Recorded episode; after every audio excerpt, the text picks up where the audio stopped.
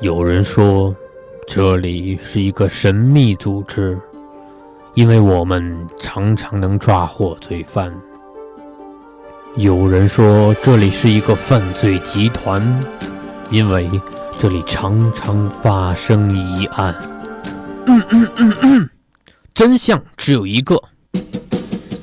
这里是名侦探的摇篮，这里是凶手的终点站，因为这里是侦探学园。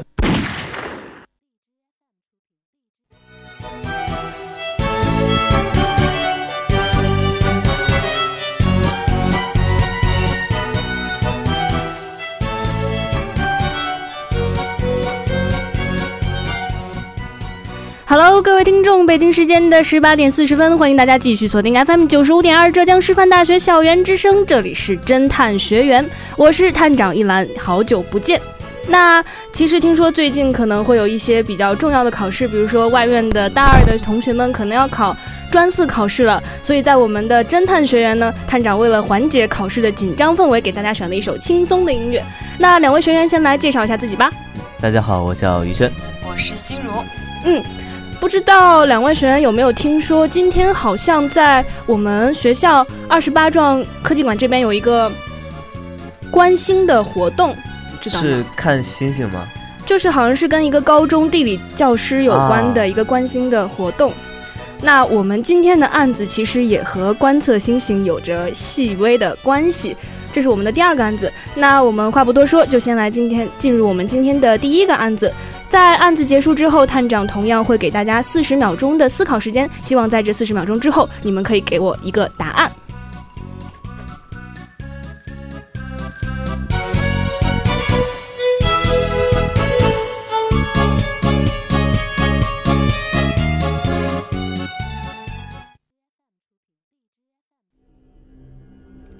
玫瑰花的葬礼。四月十三号的早晨。一片静谧的玫瑰花园中发生了一场凶残的命案。死者静瑶身穿一身轻薄的睡衣，光着双脚，脖子上有一道勒过的痕迹。尸体则被放置在一个周围种满了玫瑰花的平台上，周围环境非常干净整齐，也没有死者的鞋子。这片玫瑰园在陈鼎的庄园别墅中，相较于其他的玫瑰花园。这座花园则更为偏僻。陈鼎和他的父母、妻子张甜甜、弟弟嘉炳以及他的朋友蓝峰一同来此度假。静瑶是嘉炳的女朋友，嘉炳正试图说服陈鼎同意他和静瑶的婚事。嘉炳告诉警察：“静瑶是我在酒吧认识的服务生，因为她的出身，哥哥一直不同意我和她的婚事。”昨晚，我和哥哥、蓝峰还有爸爸一起打牌，让蓝峰替我做说客，已经让爸爸动摇了。谁知道今天竟然会发生这种事？还有奇怪的是，静瑶有一只非常喜爱的猫咪，每晚都要抱着睡觉。不知道为什么今天却不在她的房间里。嘉炳的手背上有许多疤痕，一些是新鲜的，一些是陈年老疤。他说：“因为不知道静瑶为什么会躺在玫瑰花台上，发现尸体时，他和陈鼎、蓝峰还试图将静瑶的尸体弄下来，不小心被周围玫瑰花茎的刺划伤了手背。而那些陈年旧痕，则是因为他非常热爱花艺，这片玫瑰花园以及周围的各种花圃就是他的杰作，因此经常会弄伤双手。”陈鼎说。我们家家大业大，在我看来，那个静瑶纯粹是看上我们家的钱，才对嘉炳死缠烂打的。昨天晚上，我和嘉炳他们打牌的时候抽烟喝酒，但是甜甜又怀孕了，所以呢，我没和她睡一个房间。但是因为喝醉了，回到房间后，我就一觉睡到天亮了。陈鼎的手背也有一些划痕。甜甜告诉警察。昨晚我不知道为什么有些失眠，在窗台吹风，看到了一个人影推着一样东西往玫瑰花园的方向走去。我以为是爸爸和妈妈，因为妈妈一直瘫痪在床，最近又有些不舒服。我猜是爸爸带着妈妈去散步了。据了解，陈鼎母亲的轮椅一直放在他自己的房间里。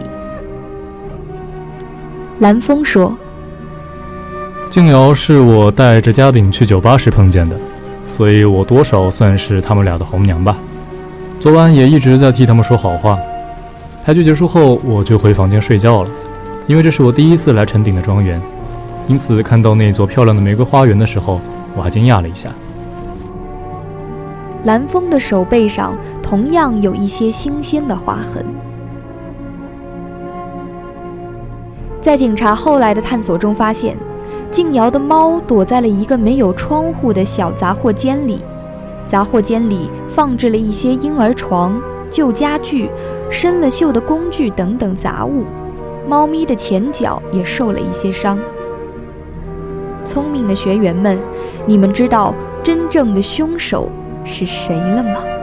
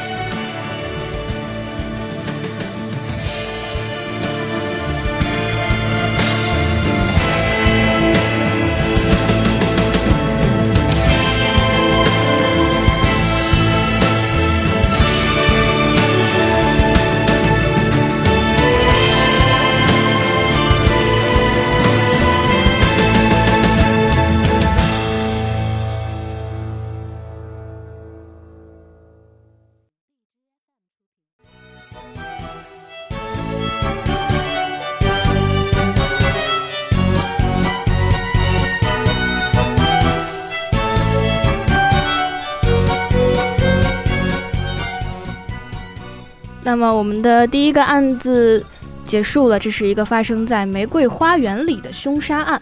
那两位学员首先来给我们介绍一下这个案子里面都有哪几个人物吧。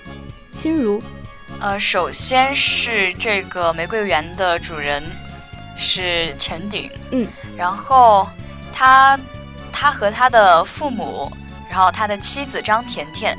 然后和他的弟弟嘉炳，然后他朋友蓝峰一起在这里度假。嗯。然后静瑶是嘉炳的女朋友。没错，静瑶也就是我们本案之中的死者。没错。那，呃，心如有没有什么想法？觉得谁最有可能是凶手呢？嗯，我觉得陈鼎应该是最有一个杀人的动机，因为他觉得静瑶配不上嘉炳。嗯，那所以从动机方面，心如觉得凶手可能是陈鼎。那于轩呢，有没有什么其他的想法？呃，其实其实我感觉我要纠正一点，就是呃，这个案子里面，因为我注意到这案子里面其实，呃，这个玫瑰园其实应该是嘉炳的，不是陈鼎的。然后是陈鼎他们来呃嘉炳这儿来做客，但是我不知道他这个重点在不在这里。然后，嗯，我感觉的话应该。呃，有点像是，就我反而感觉可能是嘉炳是凶手的这种感觉。虽然从动机上来看他好像不强，但是从一些线索来看，可能，呃，我觉得应该是他。嗯，那其实我们说这个玫瑰花园，它是属于这个庄园别墅的，别墅是陈鼎的，而花园一直是嘉炳在打理。啊。嗯，所以刚才呃信息是稍微出现了一点错误的。那如果是这样的话，其实我们两位学员是有着完全不相同的答案的。于轩觉得可能陈鼎虽然有动机，但是感觉杀人可能不太可能是他杀的。那我们心如觉得从动机方面来讲，陈鼎有可能是凶手，对吗？那我们刚刚也分析过了，我们这个案件案件之中一共有父母，还有陈鼎的妻子甜甜，陈鼎。嘉炳还有蓝峰这五个人，对吗？嗯，对。那我们不如来逐一的看一看。首先，我们觉得最有可能排除掉的会是谁呢？应该是甜甜。嗯，为什么？因为他的父母。嗯，没错，是对的。那为什么呢？因为甜甜是一个孕妇，然后她应该，而且她并没有什么杀人的动机。嗯，那父母呢？呃，我觉得父母的话，一个是首先在这个案子里面，呃，没有一个就是说没有太多的描写，然后还有一个就是，嗯，之前嘉应该是嘉宾说了，他说，呃，之前已经劝动父母说同意他们的婚事了，那呃，从动机上来说的话，应该也不存在一个就是说杀人的动机。嗯，没错，那父母和甜甜我们是可以排除掉的。那如果排除掉他们是凶手，我们是不是也就可以去？相信甜甜说的话是真的呢？嗯嗯，对。那我们就可以从他的话里去分析一下有没有什么不太对的地方。他是说看到了一个人影推着一个东西往玫瑰花园的方向去。嗯，所以说应该那个应该就是凶手推着那个静瑶的尸体过去。嗯，没错。所以说案发现场应该不是那个玫瑰园。没错，案发现场不是玫瑰园，应该是凶手推着。静瑶的尸体走了过去，那我们想，凶手推着静瑶的尸体走过去的话，这个工具应该是什么呢？是用什么来推着静瑶的尸体呢？呃，我觉得，嗯，就是我倒是没有想到这个是什么工具啊，嗯，但是但是我想到的是，嗯，因为因为如果说可以在这个庄园里面找到一个呃比较好的下手地点，然后还能找到比较趁手的工具的话，我觉得应该是一个很。就是对这个庄园比较熟悉的一个人。嗯，没错。虽然呃，我们这位学员回答的问题跟刚才探长提的 没什么关系，不过不得不说还是正确的。那根据这一点，我们可以把哪个人排除掉呢？嗯，那可以说是蓝风可以排除掉的。嗯，没错，蓝风是可以排除掉的。那我们现在剩下的还有谁呢？呃，就是一个是一直在打理这个庄园的一个嗯嘉宾，然后还有一个是主人陈鼎。没错，现在我们就只剩下陈鼎和嘉炳这两个嫌疑人了。那其实，嗯，因为静瑶最后是被在玫瑰花园之中被发现的嘛，那和玫瑰花园有关系的，我们看到案子之中给给了我们一点点小的提示，就是他们的手上都出现了一些划痕。嗯，没错，划痕。那两位呃嫌疑人的划痕都分别是怎么样的呢？嗯，嘉饼是有一些新鲜的，还有一些是陈年老疤。嗯，然后陈鼎是手背上只有一些划痕。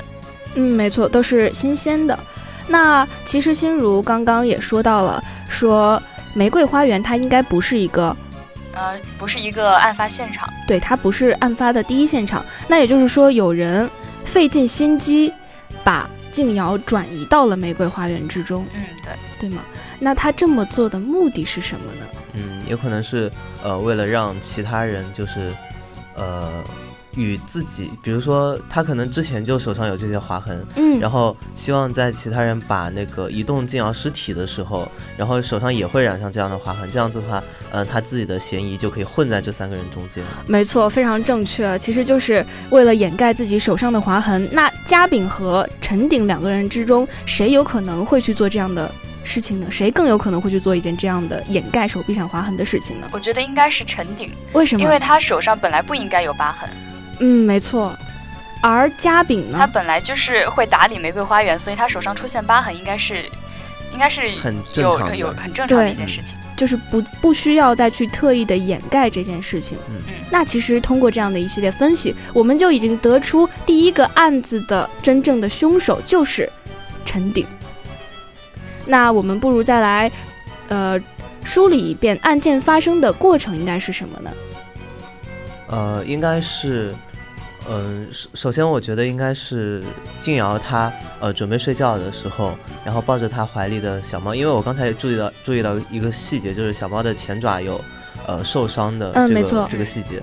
那嗯，她在抱着这个小猫准备睡觉的时候，有可能陈鼎去呃杀害了静瑶，然后呃在这个过程中不小心被猫抓伤了手臂。然后他为了这一点，就嗯把静瑶给转移到呃玫瑰花园里面，然后这样子的话就可以，嗯在移动尸就是在三个人合力移动尸体的时候，呃把自己手上的伤完美的掩盖掉。嗯，没错。那其实这就是案发的整个过程了。那我们两位学员也是比较顺利的，呃，得出了第一个案子的答案。那第二个案子相对于第一个案子来说，可能会更需要大家对细节还有机关的一些掌控和分析。那希望两个两两位学员在第二个案子之中也可以有更好的表现。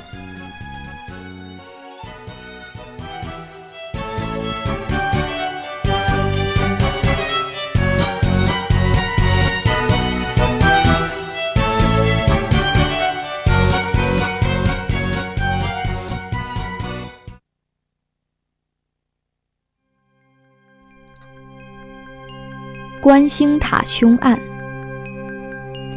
清晨，科学院发生了一件可怕的事：研究生图一死在观星塔最高的平台上，身上没有明显的伤痕。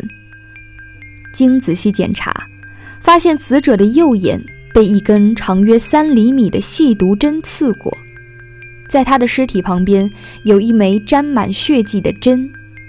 由现场情况看来，图一显然是自己把刺进眼中的毒针拔出来以后才死亡的。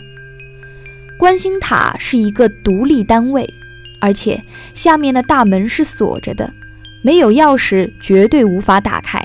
同时，门也没有被撬开的痕迹，死者可能是锁好大门才到平台上去的。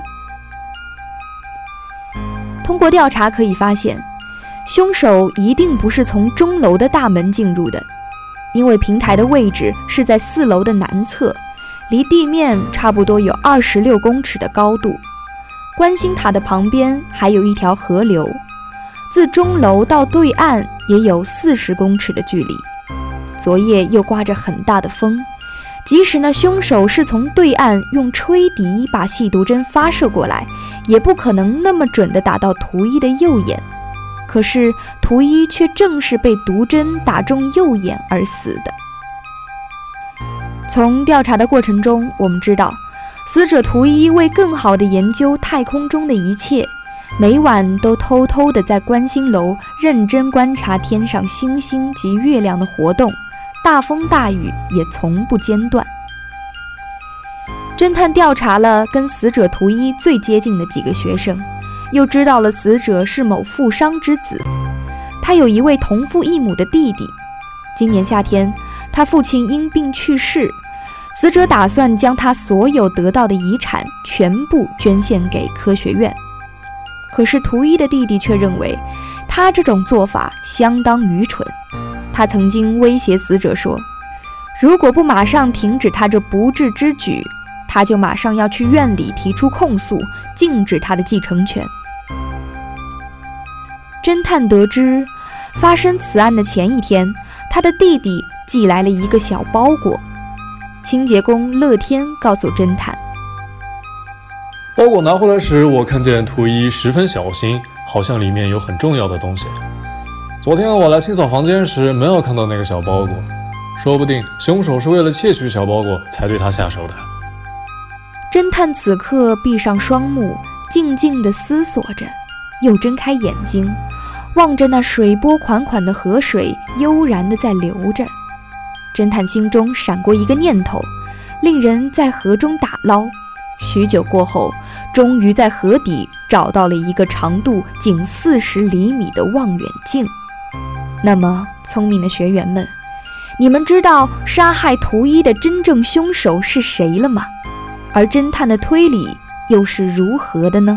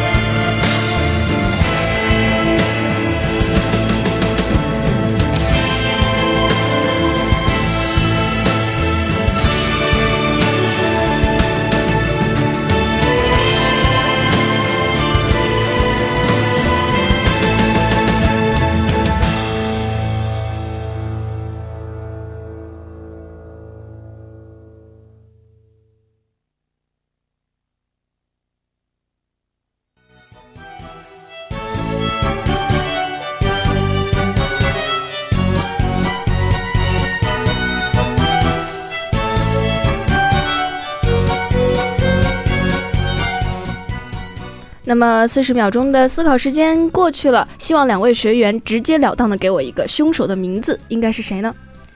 呃，我觉得应该是呃死者的弟弟。没错，应该是死者的弟弟。嗯那其实这个案子的关键就在于我们要去思考他的手法是什么样的。首先，我们说，呃，死者他是如何死亡的呢？呃，是被毒针刺中右眼，然后死掉，而，死亡。嗯，没错。我们案子之中说，呃，死者图一是因为被毒针刺到右眼，然后用手拔出来之后，然后因为中毒而身亡的。嗯那我们说，呃，这个房间死者所在的房间，它的窗户其实是开着的，啊那也就是说，它和外界是相连的。